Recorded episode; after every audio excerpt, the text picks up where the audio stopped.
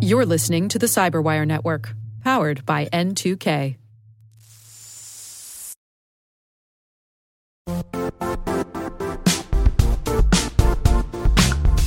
The IT world used to be simpler. You only had to secure and manage environments that you controlled. Then came new technologies and new ways to work. Now, employees, apps, and networks are everywhere. This means poor visibility, security gaps, and added risk. That's why Cloudflare created the first ever connectivity cloud. Visit cloudflare.com to protect your business everywhere you do business.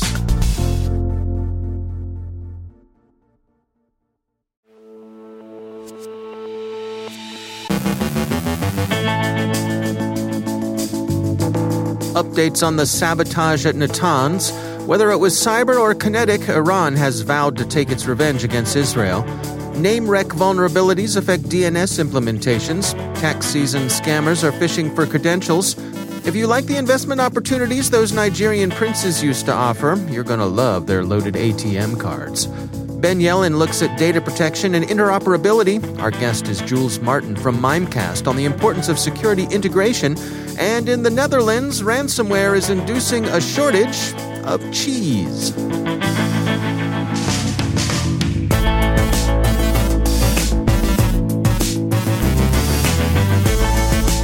From the Cyberwire studios at DataTribe, I'm Dave Bittner with your Cyberwire summary for Tuesday, April 13th, 2021.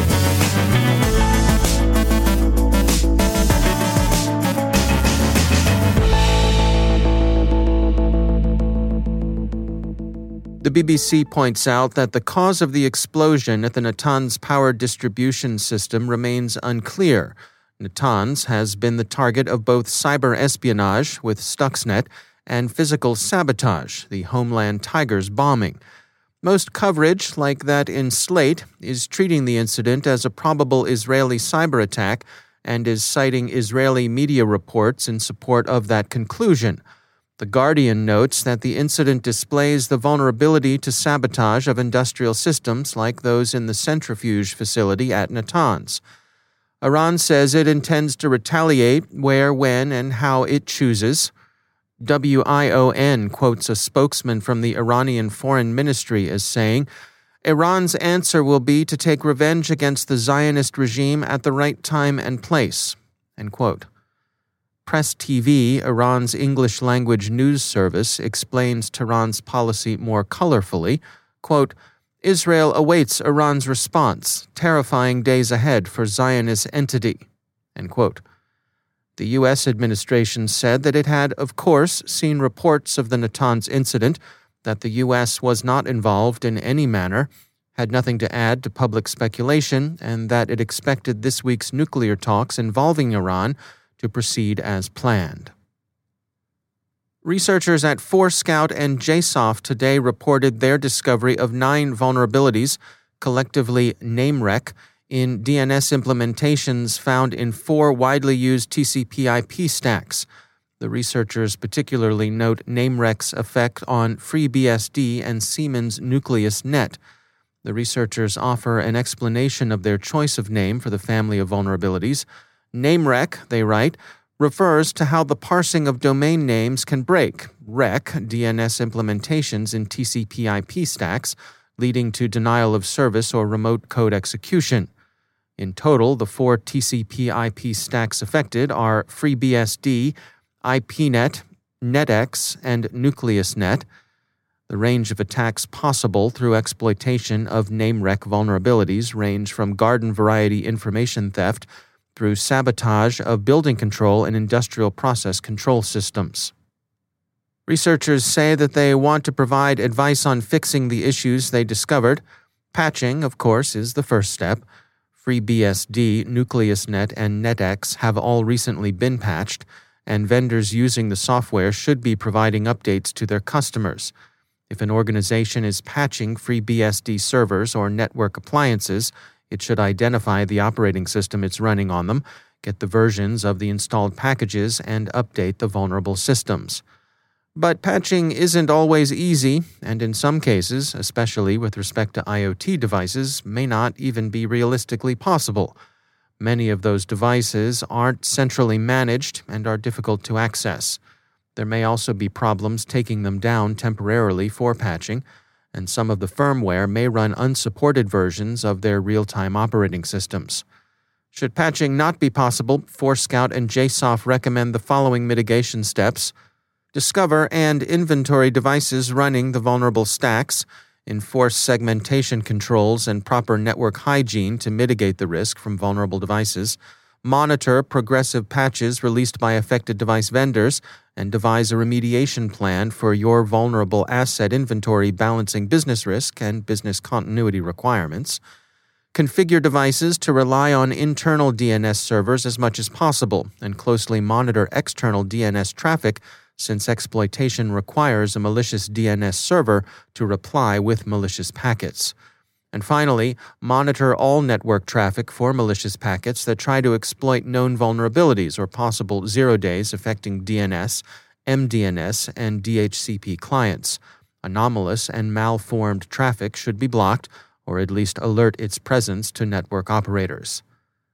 Forescout and JSOF's executive summary concludes with a glum warning about DNS as a whole. Quote, this research is further proof that DNS protocol complexity leads to several vulnerable implementations, and that the community should act to fix a problem that we believe is more widespread of what we currently know. Armorblox warns of a tax season W 2 scam using Typeform for credential harvesting. It begins with a phishing email impersonating an automated file sharing communication from OneDrive.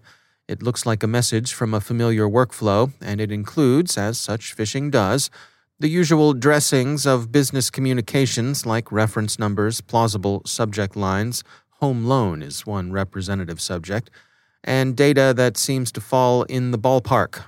The email, and it's typically come from a Hotmail address, so recipients beware, seeks to induce the sense of hurry and emergency that phishing normally does. One wrinkle that's unpleasant for the unwary is the use of what Armorblox describes as security themes, such as helpful, albeit anodyne notes as a link that says, Learn about messages protected by Office 365 and in this case, the link actually takes you to a real Microsoft hosted page that contains security information. And finally, the page where you're asked to enter your credentials is hosted on Typeform, a familiar and legitimate service that unfortunately also lowers the bar for cybercriminals to launch successful phishing attacks. In fairness, it's not just Typeform that's being misused in this way. Armorblox says, quote, we have also observed attacks exploiting Google Firebase, Box, Webflow, and Google Forms in a similar manner. So be cautious during tax season, which in the U.S. this year has an extra month to run. Security firm Avanan notes with an air of weariness that the old Nigerian prince scam is still with us and still reeling in plenty of fresh fish it's not, in the narrowest sense, a Nigerian prince scam, since classically that scam represents itself as an investment opportunity. This one still has a Nigerian connection, but it involves a missing ATM card that, hey, hey, just happens to have a million bucks or so on it. Come on, you want to say, and you're right, but why do these scams continue to circulate? Because someone, somewhere, bites on them. And finally, here's a consequence of ransomware that we may not specifically have foreseen cheese shortages. Bleeping Computer reports that Bakker Logistiek, a Netherlands logistics company that provides air conditioned storage and transportation services, has sustained a ransomware attack that's disrupted its operations enough to induce a shortage of cheese in Dutch supermarkets. The logistics firm was unable to process orders from customers and it was unable to sort through the inventory held in its warehouse to make deliveries. These processes are all highly automated and therefore are in principle susceptible to disruption by cyber attack. So, has cheese replaced toilet paper as a hard to get commodity? Cue the gastrointestinal jokes and lame puns about Gouda if you must. But the incident is a warning shot across the food distribution systems generally considered.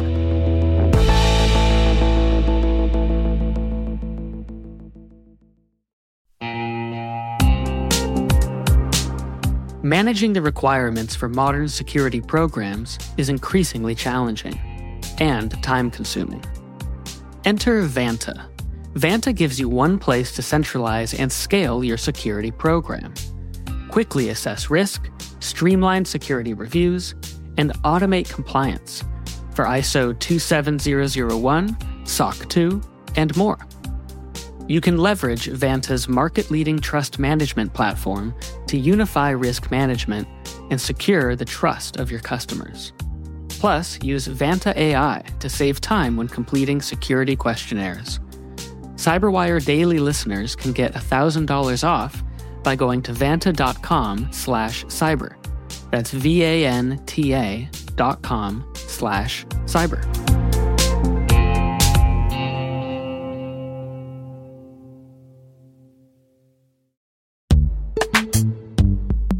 In the dynamic world of enterprise security, identity architects and IT leaders face a major challenge. Growth by repeated acquisitions multiplies the complexity of everything. Multiple IDPs, MFA providers, policy engines that all need to coexist. This can lead to fragmented user identities and policies that create security vulnerabilities and add access friction. Strata Identity solves this. Now you can decommission unneeded IDPs and consolidate the ones you'd like to keep without rewriting apps or disrupting users, engineers, and app owners. Plus, Strata's modular architecture makes it easy to integrate with any identity provider without manual maintenance and coding.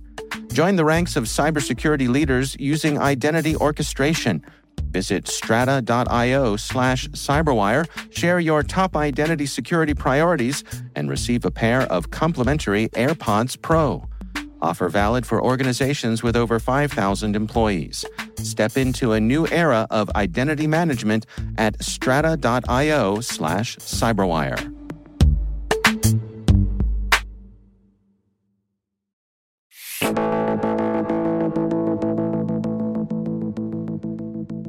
When selecting the tools to best defend your networks, many advocate a strategy of diversity, of choosing the so called best in breed solution for any given security task.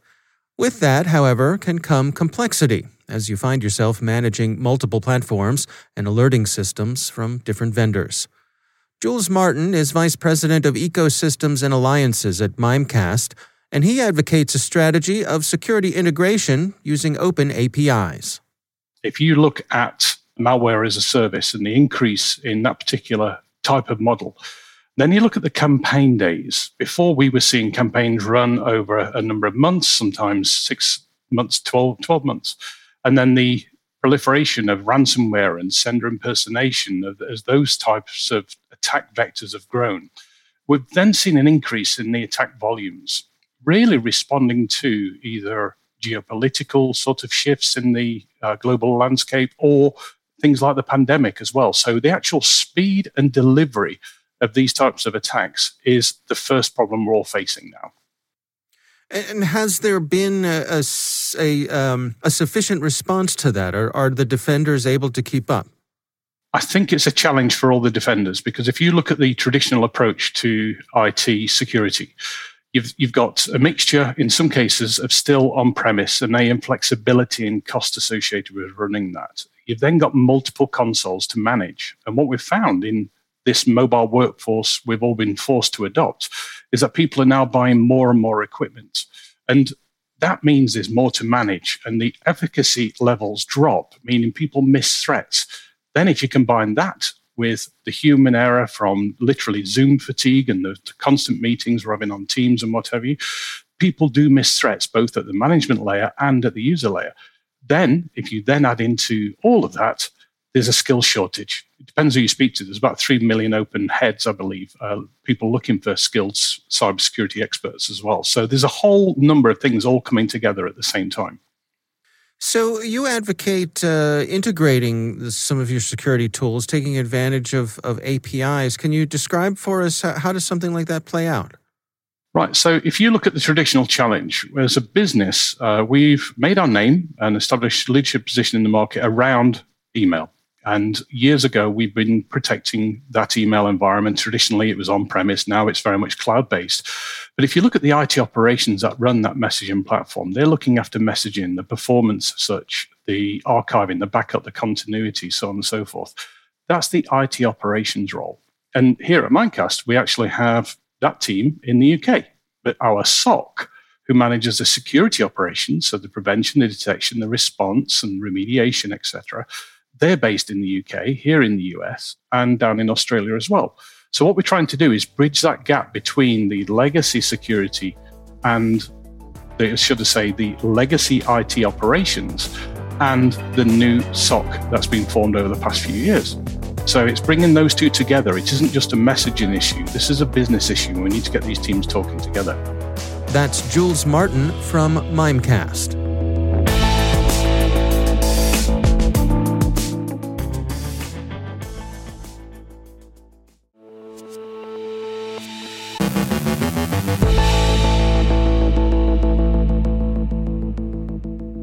And joining me once again is Ben Yellen. He's from the University of Maryland Center for Health and Homeland Security, but also my co host over on the Caveat podcast.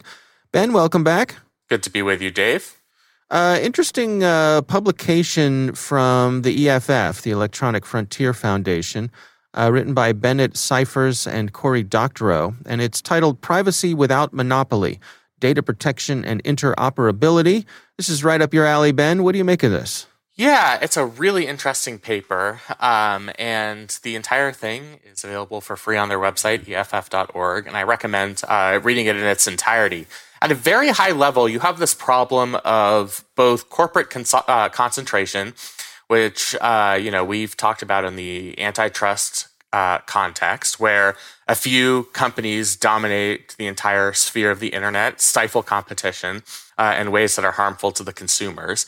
And you have this issue of lack of user privacy. And in the view of EFF, these uh, two problems are interconnected. When you hmm. have a few companies uh, that have such dominant control over certain spheres of the internet, they have less incentive to protect the privacy uh, of their users.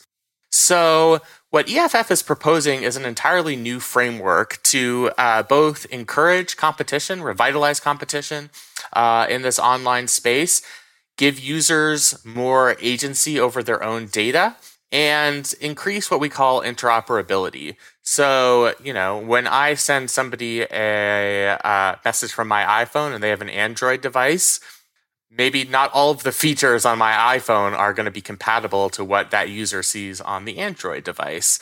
Uh, hmm. And so that's, you know, a relatively minor interoperability concern.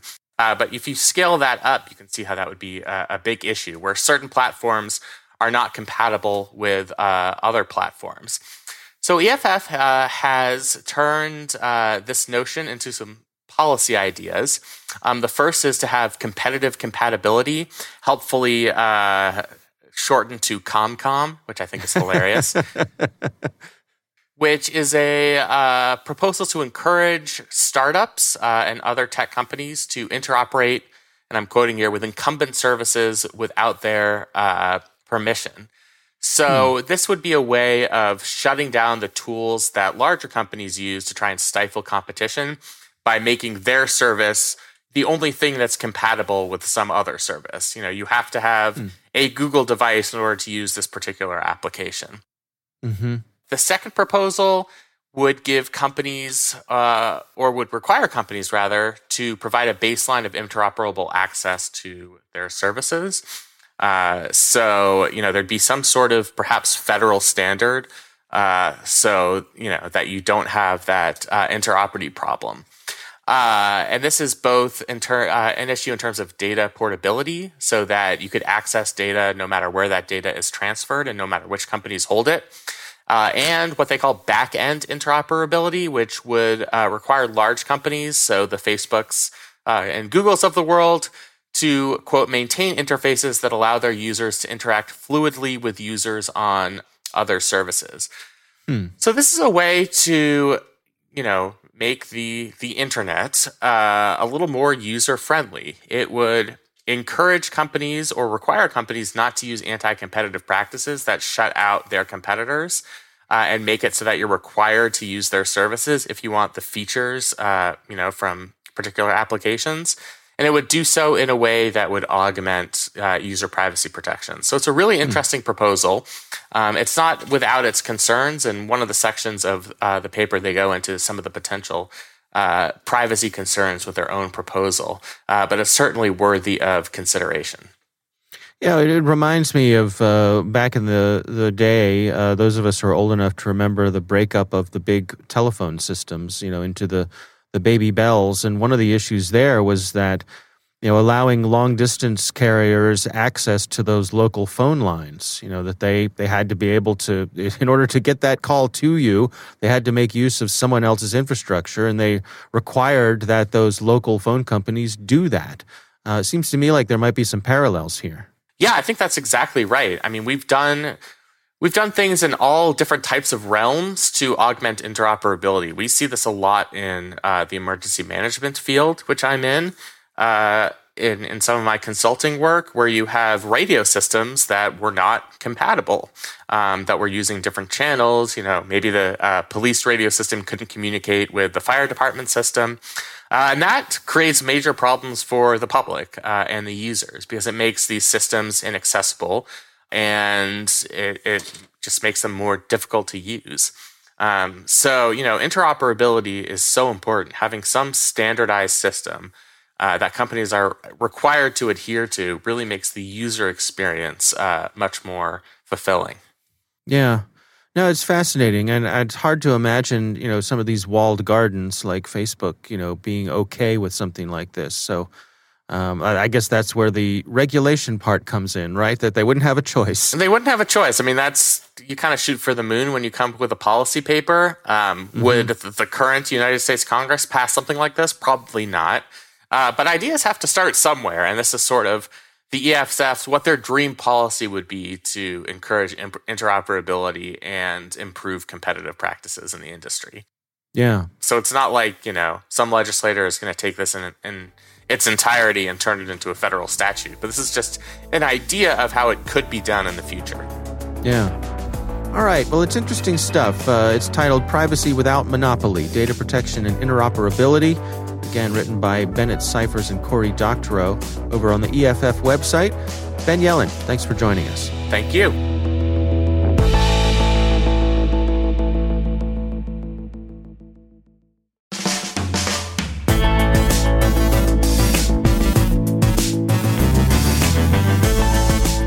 And that's the Cyberwire. For links to all of today's stories, check out our daily briefing at thecyberwire.com.